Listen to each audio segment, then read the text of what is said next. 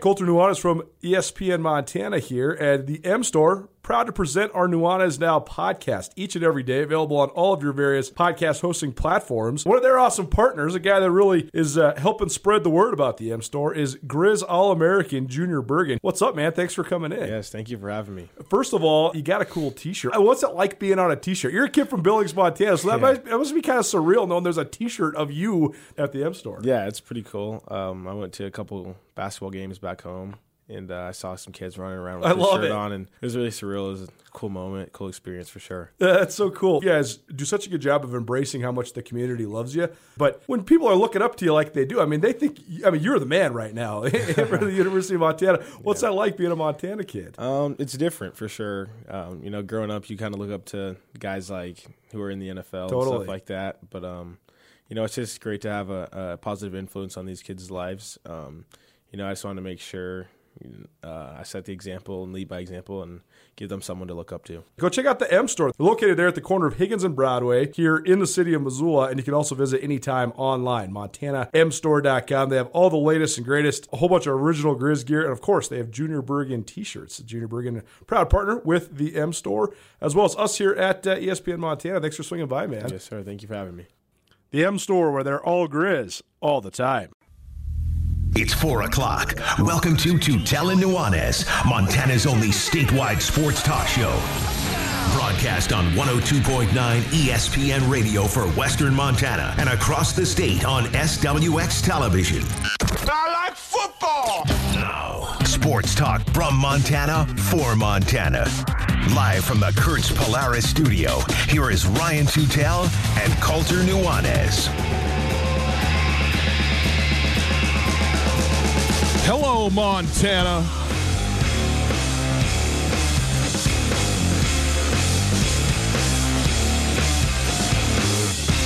Travis DeCuire speaking for the first time since the end of last season.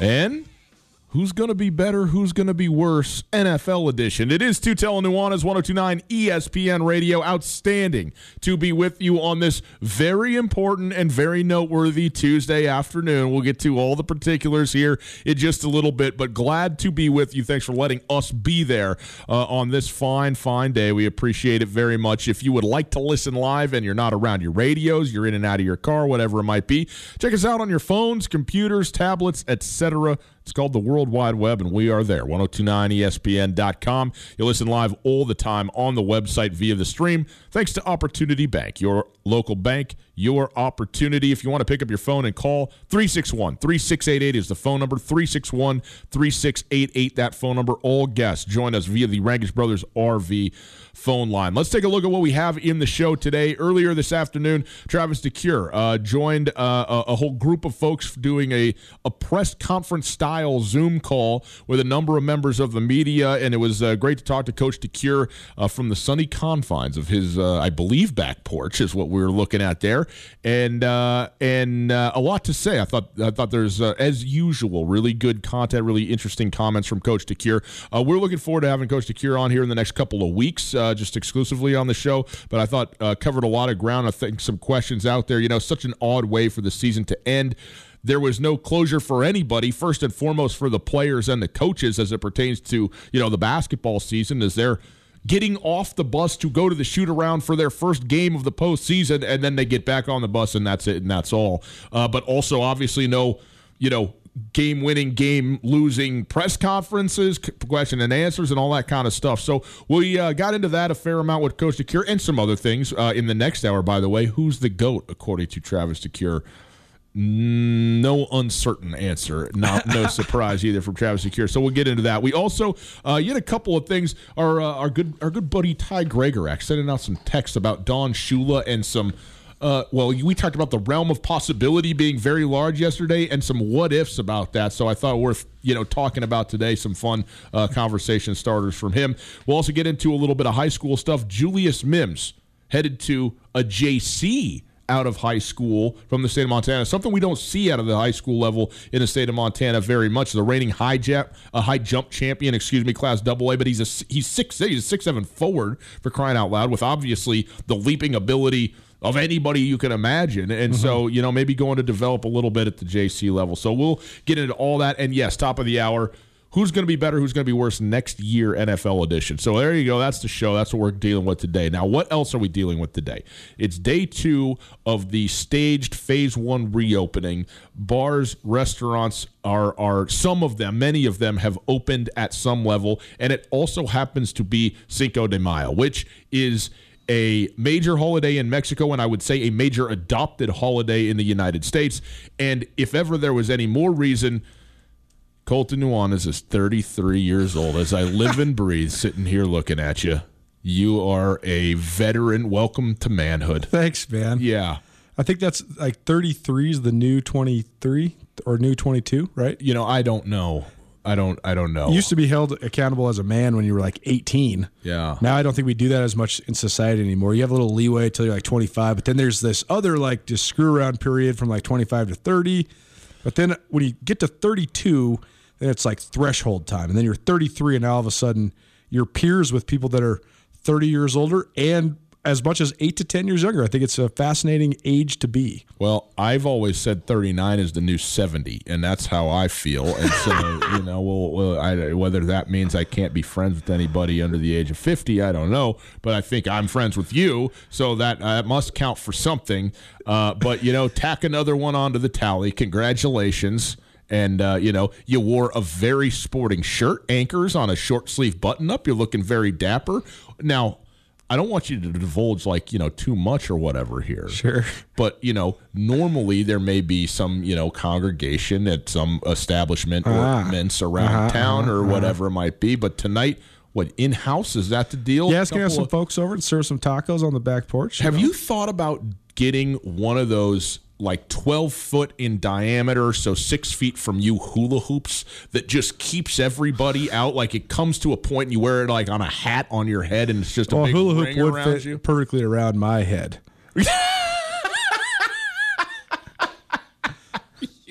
You do have a big dome. Giant dome. It is a fact. All right. Well, hey, happy birthday, Thanks, buddy. brother. Appreciate it. Um, let's get into uh, some basketball. Uh, fun today to uh, to talk with Coach Travis DeCuire again. Like as I said off the top, it's been a while. First of all, since anybody's really had a chance to talk to him, and I think too, just given the way everything ended. And still, even when it was over, you weren't sure if it was over, over, and what you know, any anything that might happen. But at this point, like we all know what the deal is, and everybody has basically moved on at some level, you know, of, of understanding. But um, to be able to you know hear from him directly, uh, you'll hear a little bit about the end of season. I think a lot more about sort of next season where they're at now in the recruiting process, and a couple of transfers, and some freshmen, and some guys coming off of uh, uh, sitting out a year, their their their uh, waiver years or non-waiver years, I guess it is. And so uh, there's plenty of stuff there. But let's hear from Travis DeCuire uh, just off the top. This is uh, a fair piece of, of, of sound, about four, four and a half minutes, that includes several questions uh, just in general about the end of the year and kind of where we're at in the recruiting process and sort of maybe some of the obvious ones that you would ask off the top. So we felt like it was worth listening to the whole thing of. So here you go. Here's Travis DeCuire from just about an hour and a half ago. the ending of last season is just something that hasn't happened really ever. Um, you've had some time to kind of digest what happened to the end of your season, your seniors seeing their seasons end like that. Just what's kind of gone through your mind as you know the world's kind of dealt with this process. you you you tend to say that you've had a run or streaks of success of postseasons and things like that, and you know you, you almost don't know what it feels like to end a season the way we ended one, um, and so it's very difficult. And you know the toughest thing is just not really having closure for your seniors. You know that that that really is the toughest part for us. Uh, I I'm not sure we've gotten over that yet. Um, I've had some conversations with the seniors, but I, I owe each of them at least one or two more uh, end of the year. Thank you, that a boys. Good luck. What else can we do to, to help you move forward? But uh, the rest of the group, I think, has done a good job of changing gears and moving on. But uh, it, it's hard to describe. I can't really tell you what it felt like and what it was we went through. I think every time someone asks me a question, I give them a different answer. Travis, this last uh, little while, recruiting in a completely different fashion. So, how do you adjust your strategy when it comes to getting out there recruiting, especially during this late period when you can't really bring guys to campus? All you can really do is call them. Well, you, you, you know that everyone's up against the same uh, issues. For us, um, we kind of treated April like May, where you can't go out. You, you, you can have guys on campus, but you can't go out. And so we just got on the phone and, and, and got after it a little bit. Uh, most of the kids were waiting for this thing to open up to take visits. And you get a little closer to that time where you figured out by the time we got to the 15th of, of, of April that it wasn't going to open up. Kids didn't want to lose out on opportunities. So, you know, for one, we, we get a transfer that's been on campus and played in our environment and, and has feel for conference. He's seen the banners. So the sales pitch was a lot different than uh, anyone else that we probably were trying to get. But uh, you just hit the ground running, get aggressive over the phone, text messages, and hopefully you get some guys to bite. Uh, I think there's still some kids out there waiting for visits, but it's not going to happen.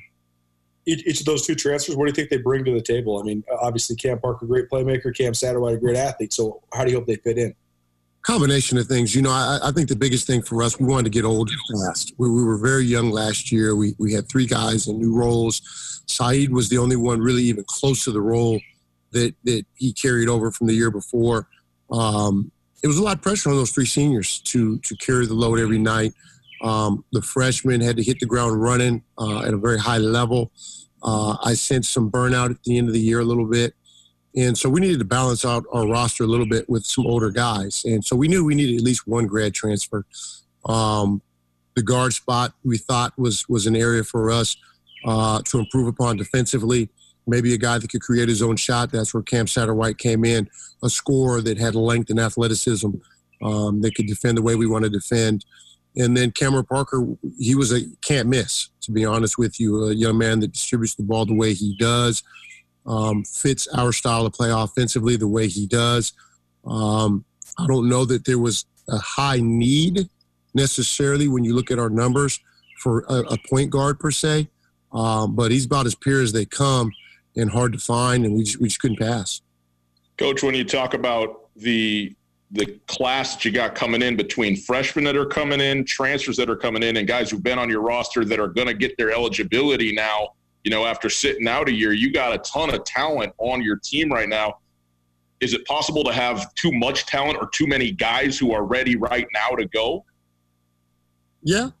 Um, you know, we, we, we had a little bit of that issue in 2017. We had some injuries mid-year. I think that, that really phased into that, um, where we, we weren't 100% going into the season and, you know, had a guy get cleared just a little bit before conference. And, and so when you got a guy not playing, goes from no minutes to 30 minutes, it, it's way more impactful than having some build-up through the summer and the spring. So as long as everyone's healthy and they have a fair chance to compete with each other, I think we'll be fine. I, I, think the biggest strength with the group we have returning is chemistry. Um, they all want to win. Uh, they're all willing to make sacrifices for the team. They all have already done that in some way or another. Um, so I, I, think we have the right characteristics of a group that on paper may be very talented um, that will be willing to compete and share.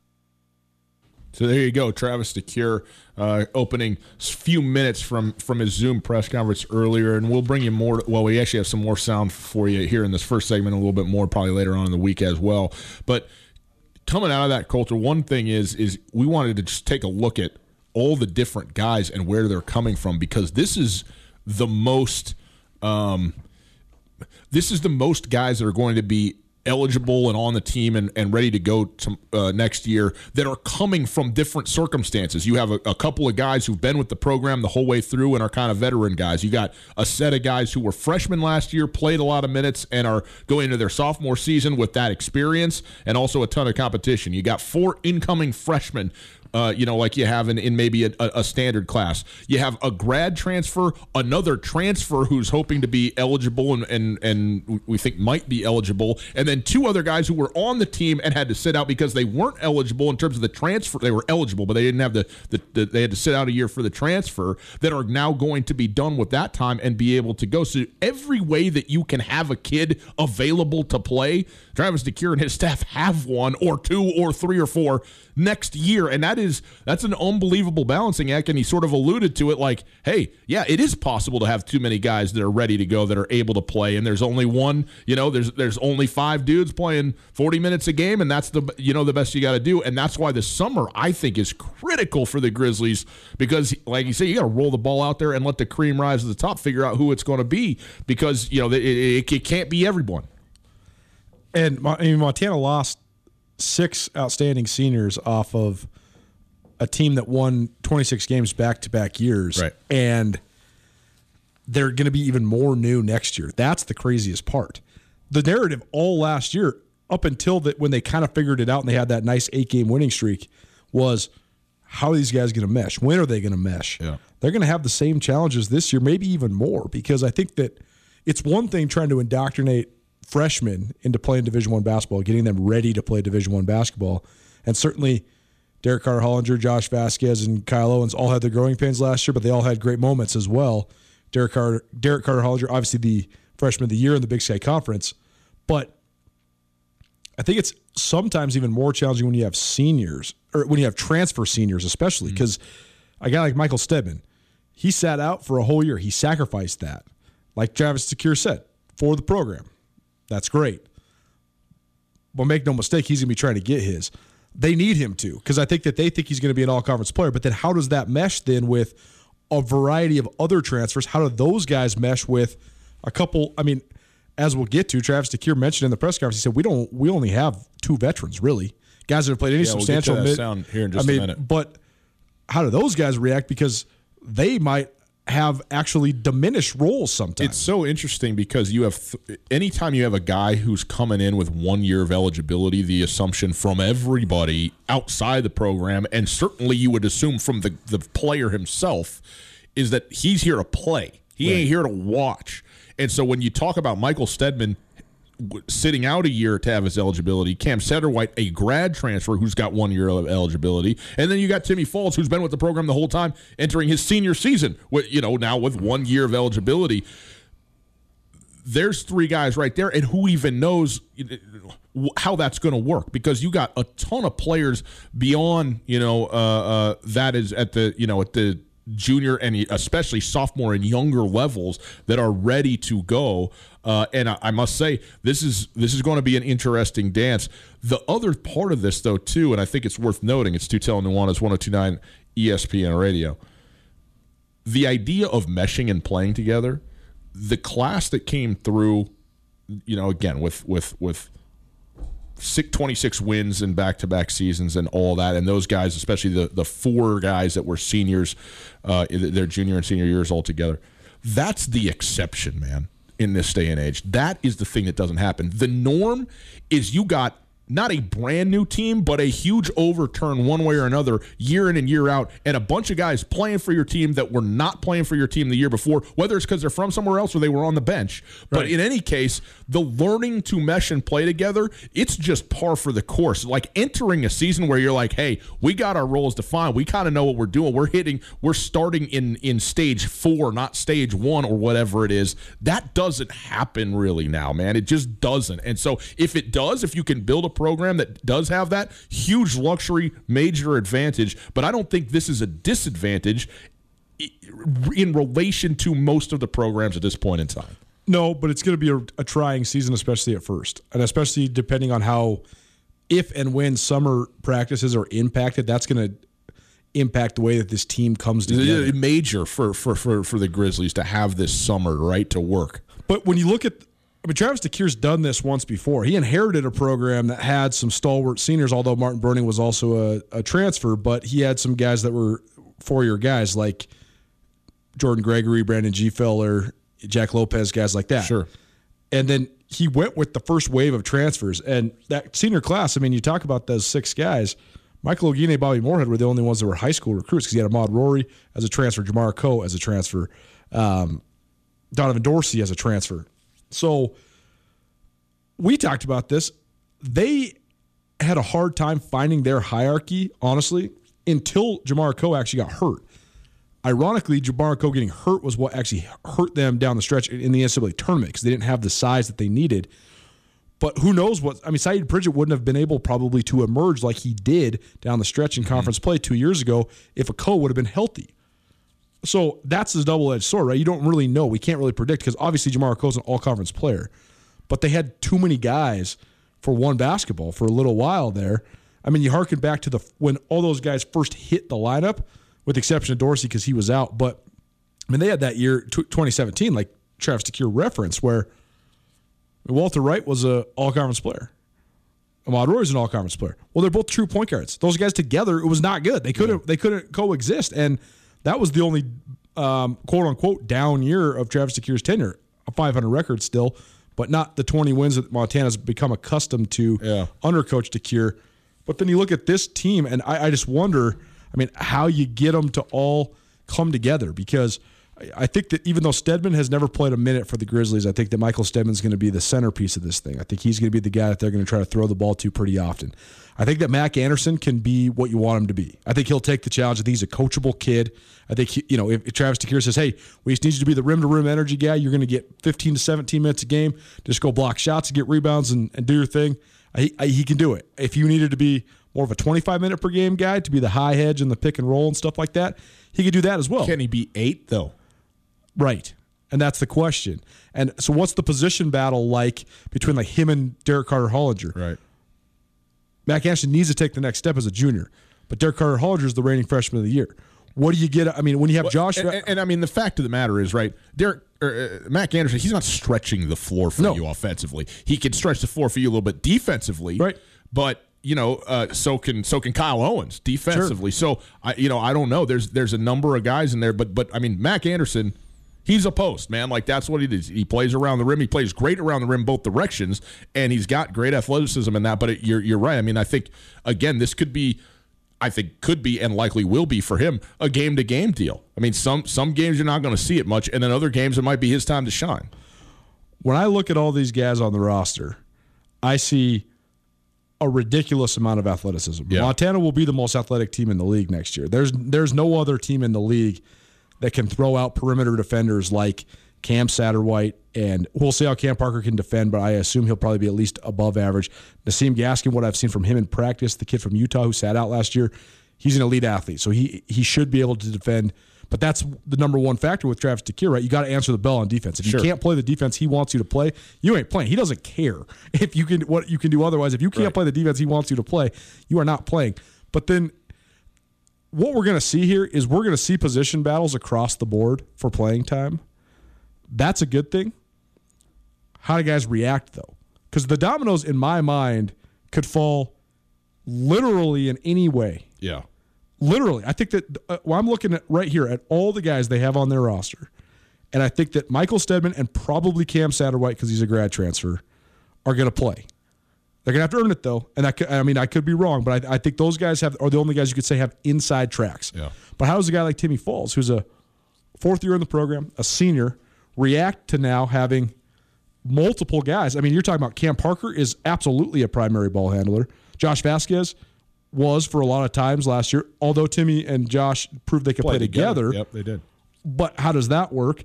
And then where's Gaskin fit in the mix? Is he more of a combo guard? Is he more of an on ball guy? How then do you find minutes? And then say a guy like Timmy Falls doesn't get the playing time that maybe he thinks he's earned. Because I mean, he did. He was a.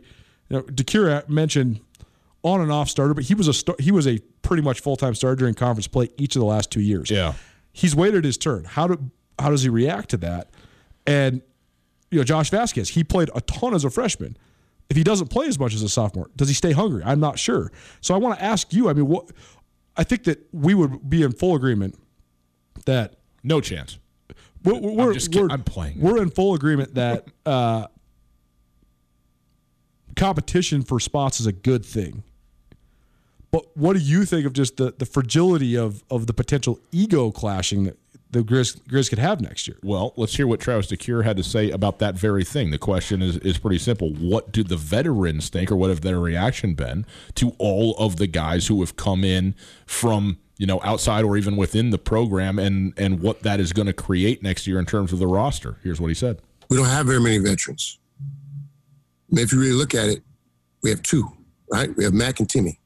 The only guys that, that, that are upperclassmen that know played a lot of minutes. So I, it, I just don't think we have enough experience, and and and really, neither one of them have been full time starters for their career. So I, think we lack enough experience that the, the upperclassmen aren't looking up and, and wondering what it is that we've got going on.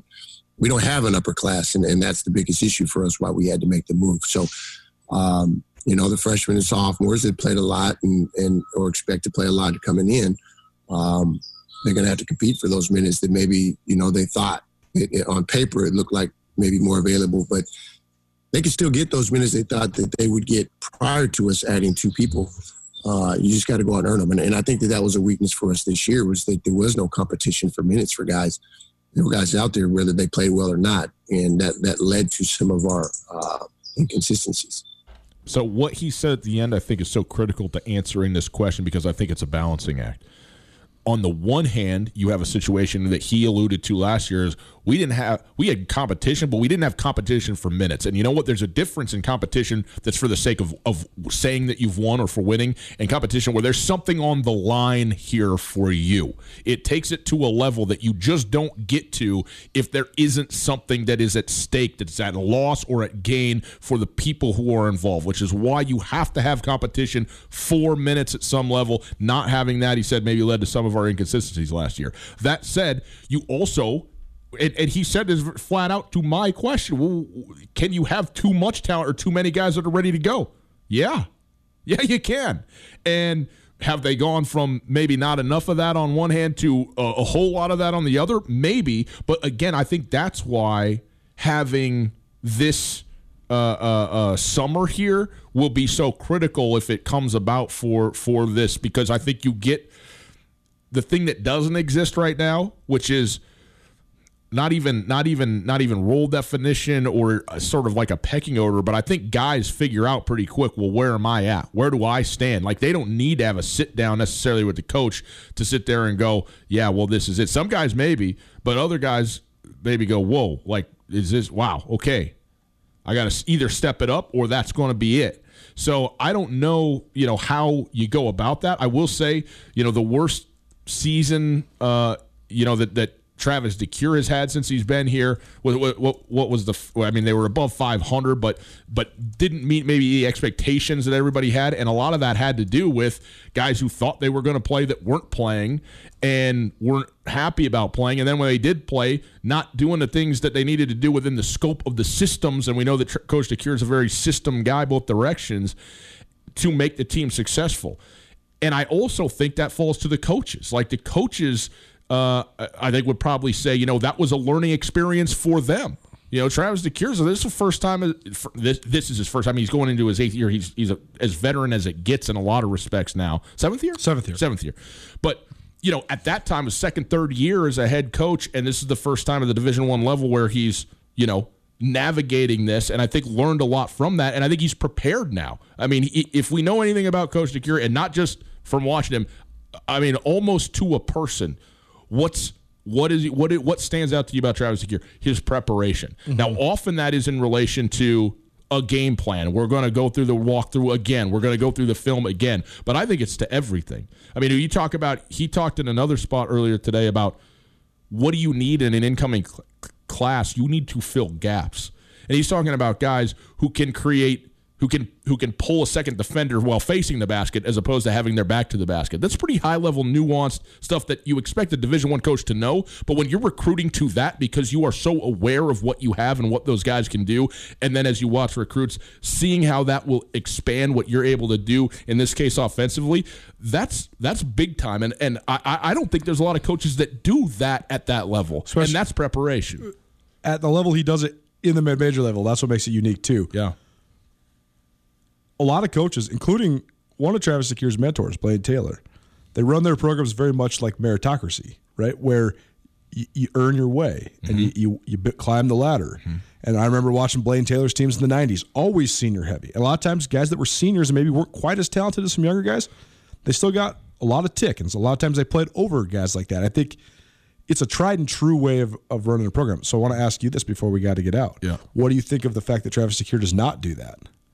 Uh, I think it's probably I think it's it's not even old school, new school. I just think it's a shift in the evolution of the way basketball. It's kind of the way you have to do it if you have a bunch of guys lead, lead, leading programs, no matter who you are, right? Because it used to be before the meritocracy, and it was that to some extent. It used to be you just played in virtue of being old. Like you're Right. a junior and you're a senior, so now it's your turn. Right. And you didn't still have to earn it. It was still just given to you. And now you have to earn it over freshmen. Right. You know, over over sophomores. And if you're not prepared to do it, then then you're not prepared to play Division One basketball now. And certainly not prepared to play it for for Travis DeCuire. And I'm not saying there's anybody that's like that. I'm just saying that's the reality. And so in general, I, I think it's the right way to go. Coach DeCuire has done a better job than anybody else in the Big Sky Conference of keeping his roster stocked full of talent, no matter what. Mm. That that's a that's a plus. I- just I just sometimes just worry about the the the chemistry of a team. I thought that there was times last year where the Grizz looked like they were flowing and playing better than at any time the previous two years, but they didn't have as good of players. They, they had a- That's the balancing act, right? Like I mean, the, the team, the team two years ago, a lot of times those guys actually were kind of clunky and they weren't sharing the ball, and it would be a little bit awkward. Mm-hmm. The difference was though twofold: how much talent they had, but also how much those guys all would di- just die to win. And so even if they did have like little spurts where they didn't look good, then somebody would just freak out on somebody else, and then it would just be back locked in. And then I mean, the the the whole point was how hard they could play defense. Yeah. that team when somebody would just get in somebody else's face and everybody would challenge each other, and then all of a sudden they just go. Just rip the ball out of the other team's hands and get five stops in a row and go on a 10-2 run, and then it was okay. Now we're back in control. the the floor was so high for that team. Even if I mean the ceiling is very high as well, obviously. Yeah. But but um, you know here here's what I liken it to. If you put on a life jacket, like it's good, it helps.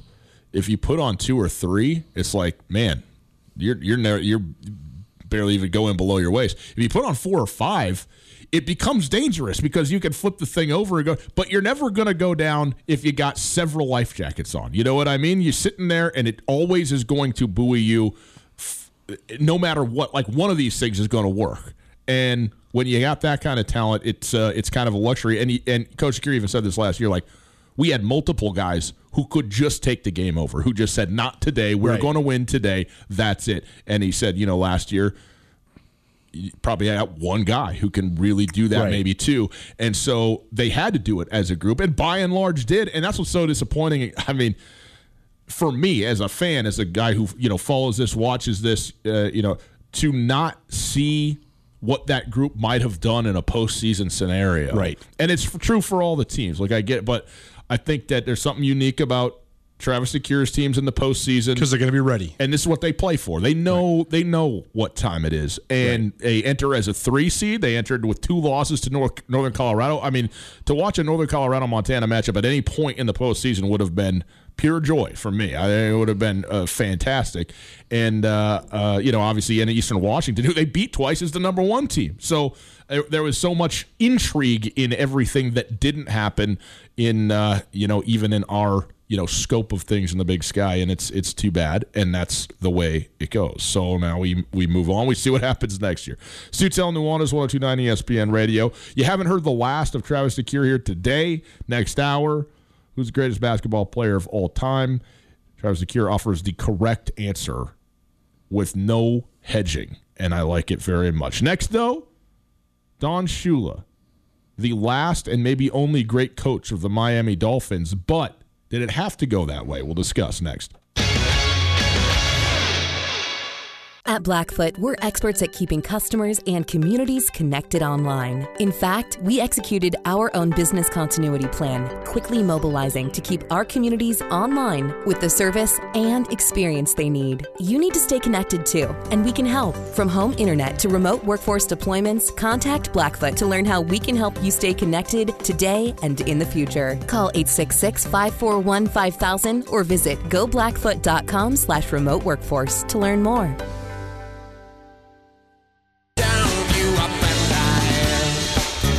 Some days reading's is easier than others, you know. Cold during the day, it's just, you know, not going to happen for me, evidently. It's Two Tutel Nuanez, 1029 ESPN Radio.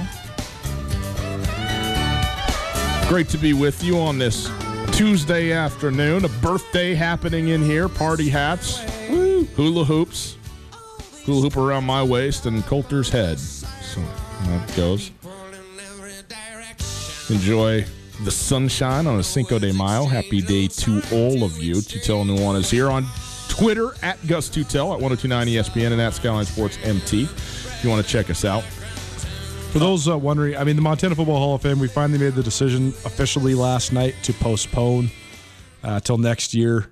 We might actually have an induction for both the class of 2020 and 2021 during the year of 2021, so stay tuned for that. But our annual banquet, which usually occurs in late March, we pushed it back to June 20th, and then we just we couldn't do it. We just we just didn't feel comfortable bringing people in from around the entire country.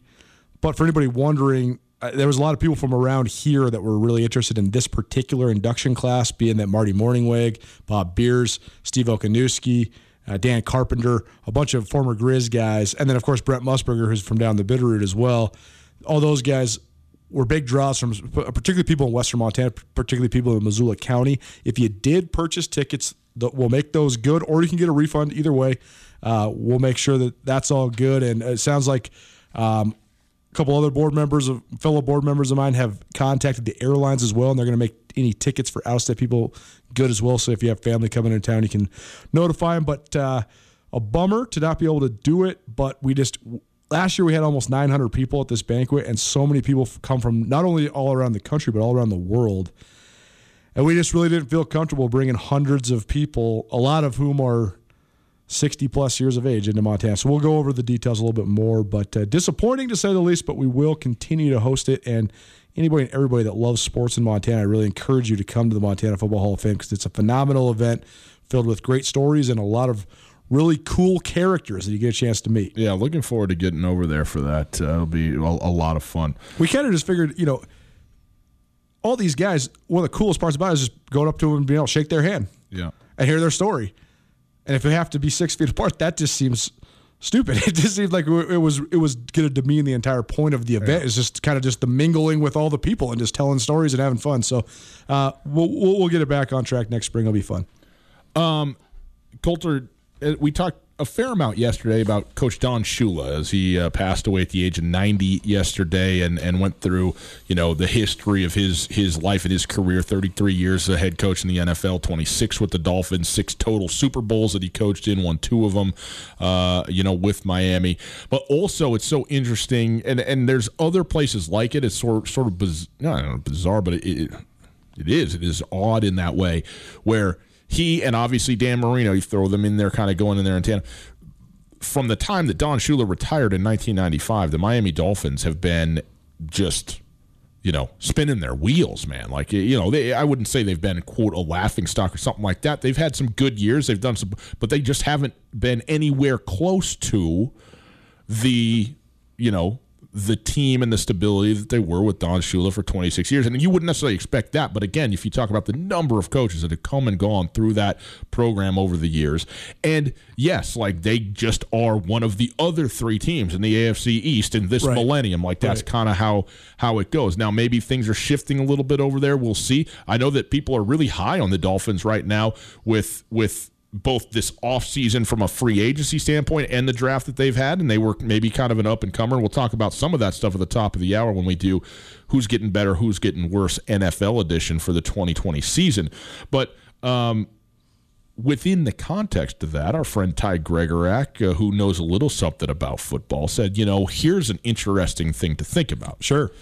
Uh, as before we get into that hypothetical too, I, I, also was just I was thinking about I want to do this segment before Ty even texted us, but thanks Ty for uh, extrapolating and, and, emphasizing this. But I, I, was really thinking last night about Don Shula and about how when he was with the Baltimore Colts, uh, the offense they were running with Johnny Unitas. First of all, the fact that he got to coach Johnny Unitas and Bob Griese and Dan Marino, completely different but all epic quarterbacks, mm-hmm.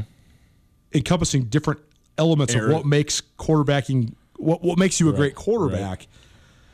But you watch those old Baltimore Colts, and it's it's it's like a hybrid version of the wing T almost. I mean, it's mm-hmm. it's archaic football. But then you watch the 1970s Dolphins, and it's it's the I formation to the T. I mean, Larry Csonka, Mercury Morris just pounding people, and Bob Griese just the consummate. I'm just going to convert on third down. We're going to get you into third and short. I'm going to convert on third down.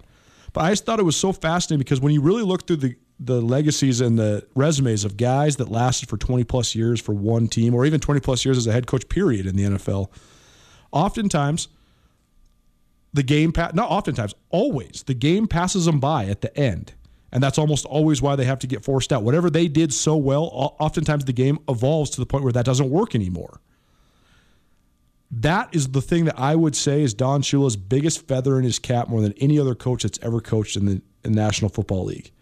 Because he went from the the Johnny Unitas old school archaic offense to the ground and pound I formation to then a decade after going undefeated with that style.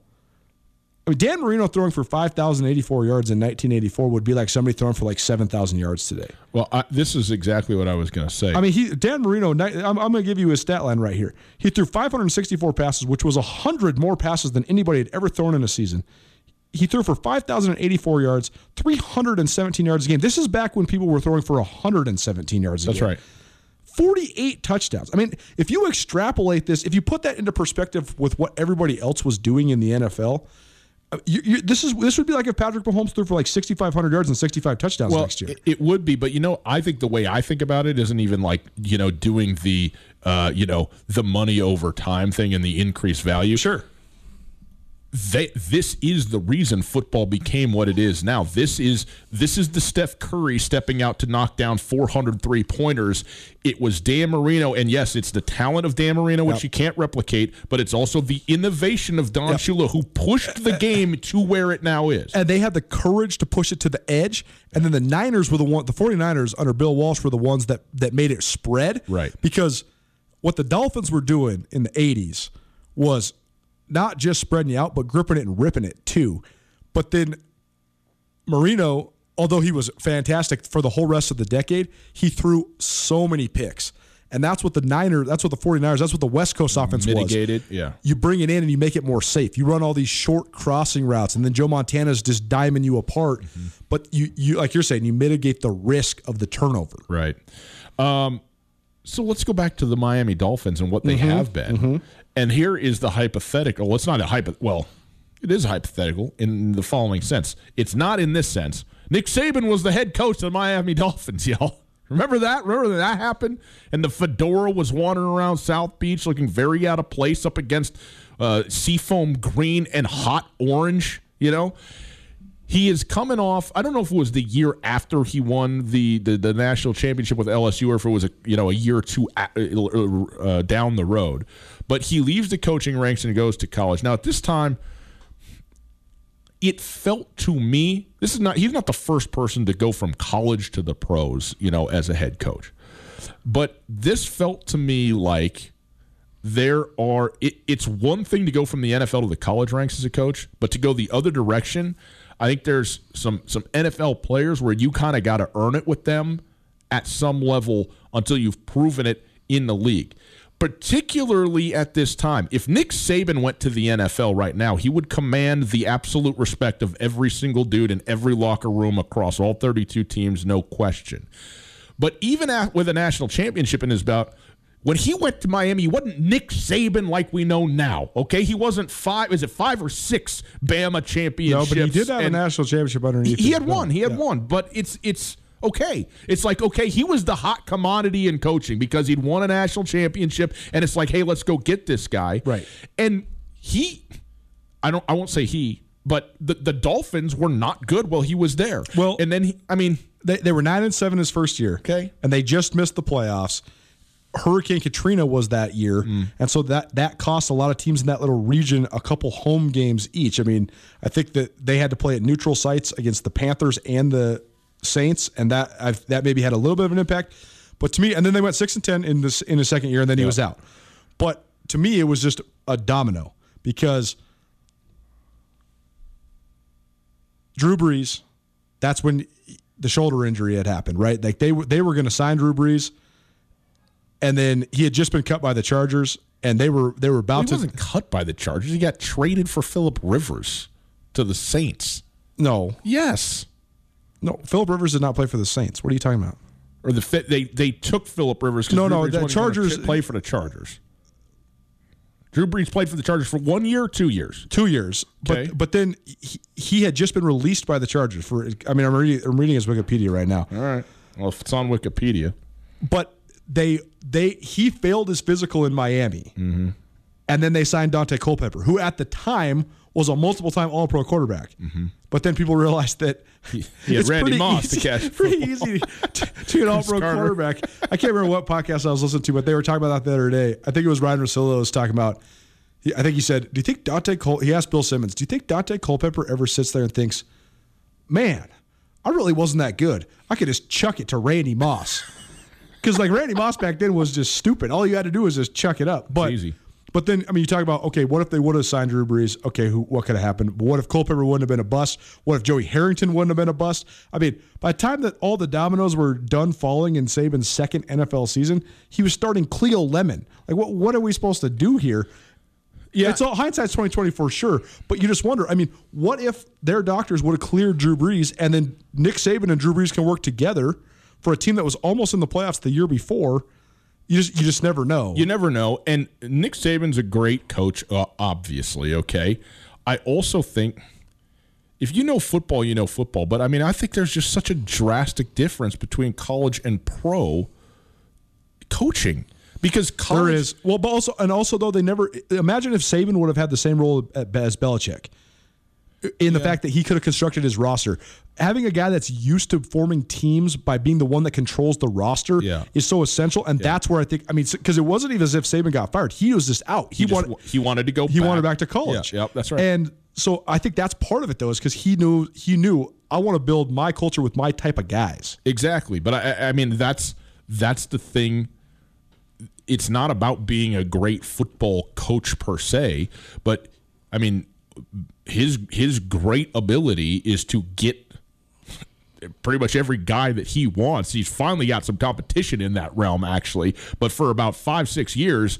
uh, Nick Saban was just pulling whatever fish out of the pond that he decided that he wanted to be, you know, in in in crimson playing for him, and you can't do that in the end. Even if you control the roster, you can't do that, right? It's a draft. You got to wait your turn, and then you get a pick whoever's left. You don't get to go get the ten best dudes, and so you know, not to say that that's what makes Saban great. He's a great coach for a lot of other reasons, but great recruiting is part of being a great coach at the college level. Just is, and why he is. I mean, he's not. He's not the guy where you go. Obviously, everybody wants to play for Saban.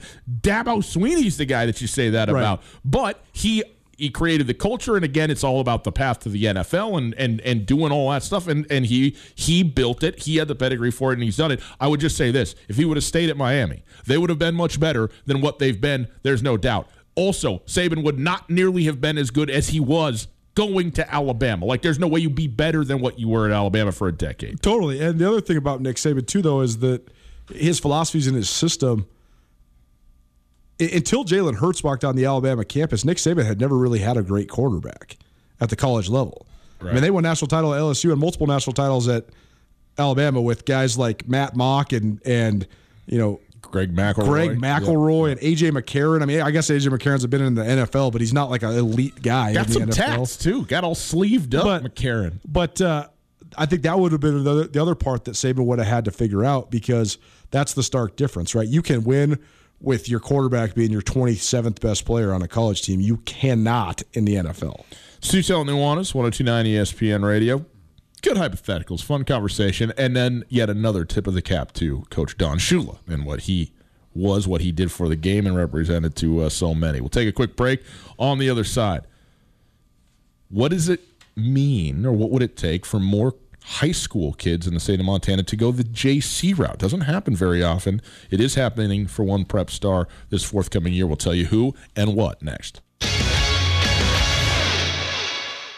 At Blackfoot, we're experts at keeping customers and communities connected online. In fact, we executed our own business continuity plan, quickly mobilizing to keep our communities online with the service and experience they need. You need to stay connected too, and we can help. From home internet to remote workforce deployments, contact Blackfoot to learn how we can help you stay connected today and in the future. Call 866 541 5000 or visit goblackfoot.com slash remote workforce to learn more.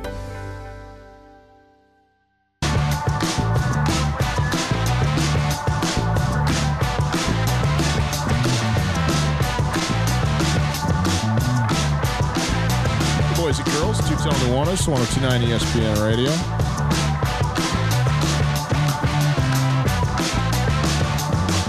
Not many athletes from the state of Montana go from high school to the junior college ranks, but should they?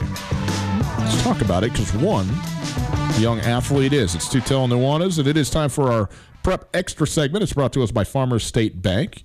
Farmers State Bank, your Montana bank, established in 1907. Here for you today and all of your tomorrows. By the way, you can start any loan or mortgage application online at farmersebank.com. Uh, Colter Julius Mims, an outstanding athlete from Billings Skyview. He was a standout basketball player, six seven forward, averaged 12 points a game last season, as well as nine rebounds and a state leading two blocks per game. And as you're always telling me, and I think it's true here, good basketball player, elite track athlete, Elite. high jumping, what, 6'10? He's one of the greatest high jumpers in Montana history. Yep. So, you know, a phenomenal athlete all the way around. Played for Skyview, who is the co-state champions, by the way, for boys basketball. Obviously, we never got to see the uh, the culmination of, of that either this past season, but. I would say a leaper is a fair assessment of Julius Mims. Julius Mims has decided that he is going to go to a junior college. Colter, tell him where Julius Mims is headed to this next Well, he's going, season. going to Northern Idaho College, NIC in, in Coeur d'Alene, Idaho. And the reason I bring this up is, first of all, I mean, good for Julius Mims. I mean, if I'm not, I mean, I'm not going to speculate on what a kid should and should not do. Of course you are. If he He's- can do track, you should do He- he track. should do That's track. what you he should think. do track. Yes. But but the fact is, he's a really raw basketball player that has an unbelievable amount of upside. Mm-hmm. And football a little bit, but basketball more than any other sport. I think that so often Division One coaches they don't recruit Montana because if you you can't really go to a game in Montana and see a bunch of D1 guys, Right. whereas you can go to games. I mean, when, when At most, you're usually going to see maybe two, maybe three guys at the most. Maybe, but right. really, it's uh, probably one guy. So are you going to go Right. to Havre from Minnesota No, or whatever? No, Yeah. exactly. But if you're like, if you're the Montana Grizzlies, you're recruiting Josh Vazquez. You walk into Bishop Montgomery, and you, the entire every guy you watch is a Division One player. So it's just way more worth your resource, especially as mid-major schools. Yeah. to just recruit bigger areas.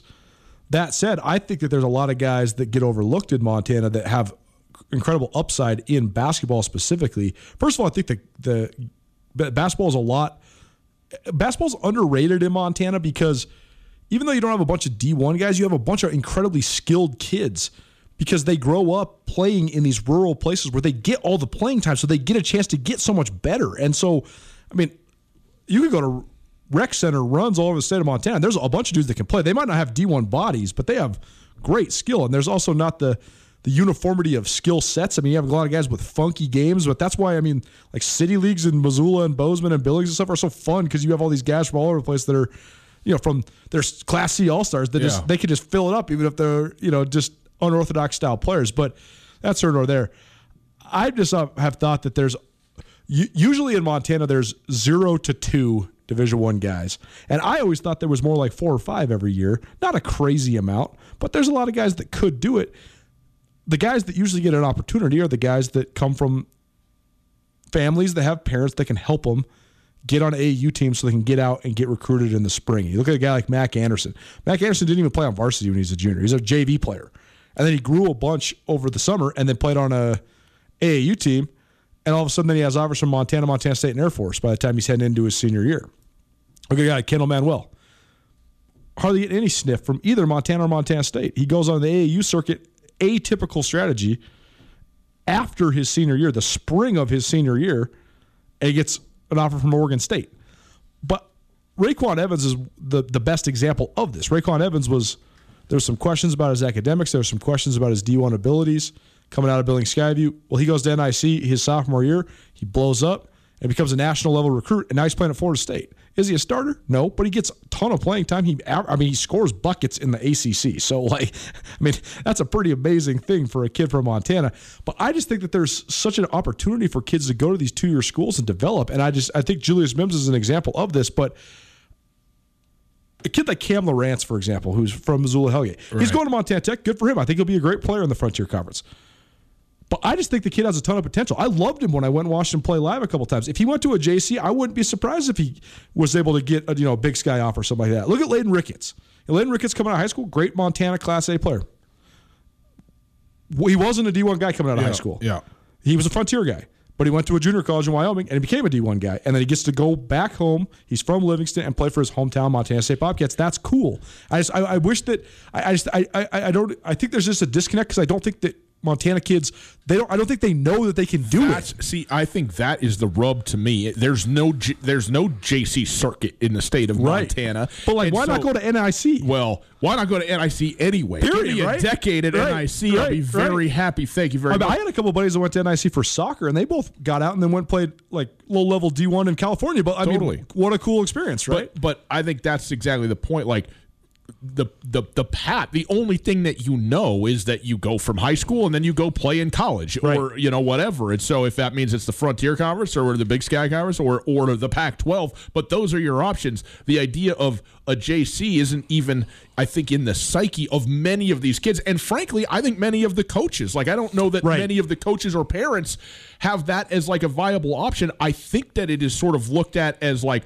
oh well this is where the reclamation projects go to figure it out. But that just ain't the case. It is in some cases and whether that is you know a behavior thing an academic thing or whatever it might be and that's good to have a place where they can you can go get into a new context and get on whatever path it is you need to be on to be successful. But also it's just to get yourself ready to go to to play at the next level or at another level of collegiate sports too and it's very viable to do that and can be a great experience within itself. So i you know i, I am with you on that and I, do, I just don't think it probably has enough exposure because for some kids in certain circumstances it would be a, a perfect decision it seems like. And i guess that's my point. I hope RayQuan evans has been a trailblazer mm. in this. And i think that i don't think it's a coincidence that julius mims is from the same high school as RayQuan right. evans the path has now been shown that you can do it and I just hope that some more kids take advantage of it because the fact of the matter is that first of all, Coeur d'Alene's an awesome town. Second of all, NIC is a good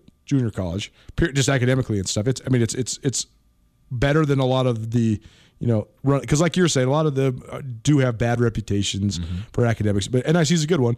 You get to live on Lake Coeur d'Alene, but also NIC is a powerhouse right now. I mean, they they are pumping out multiple D1 guys every year, so maybe it is a new path for kids from Montana. I hope it is. Tutel Nuanez, 1029 ESPN Radio. This is our Farmers State Bank Prep Extra segment. Farmers State Bank, your Montana bank since 1907, online at farmersebank.com. Also, download the Farmers State Bank mobile app. You can check your balances, transfer funds easily and securely on your phone with Farmers State Bank mobile's at mobile app. We'll take a quick break on the other side.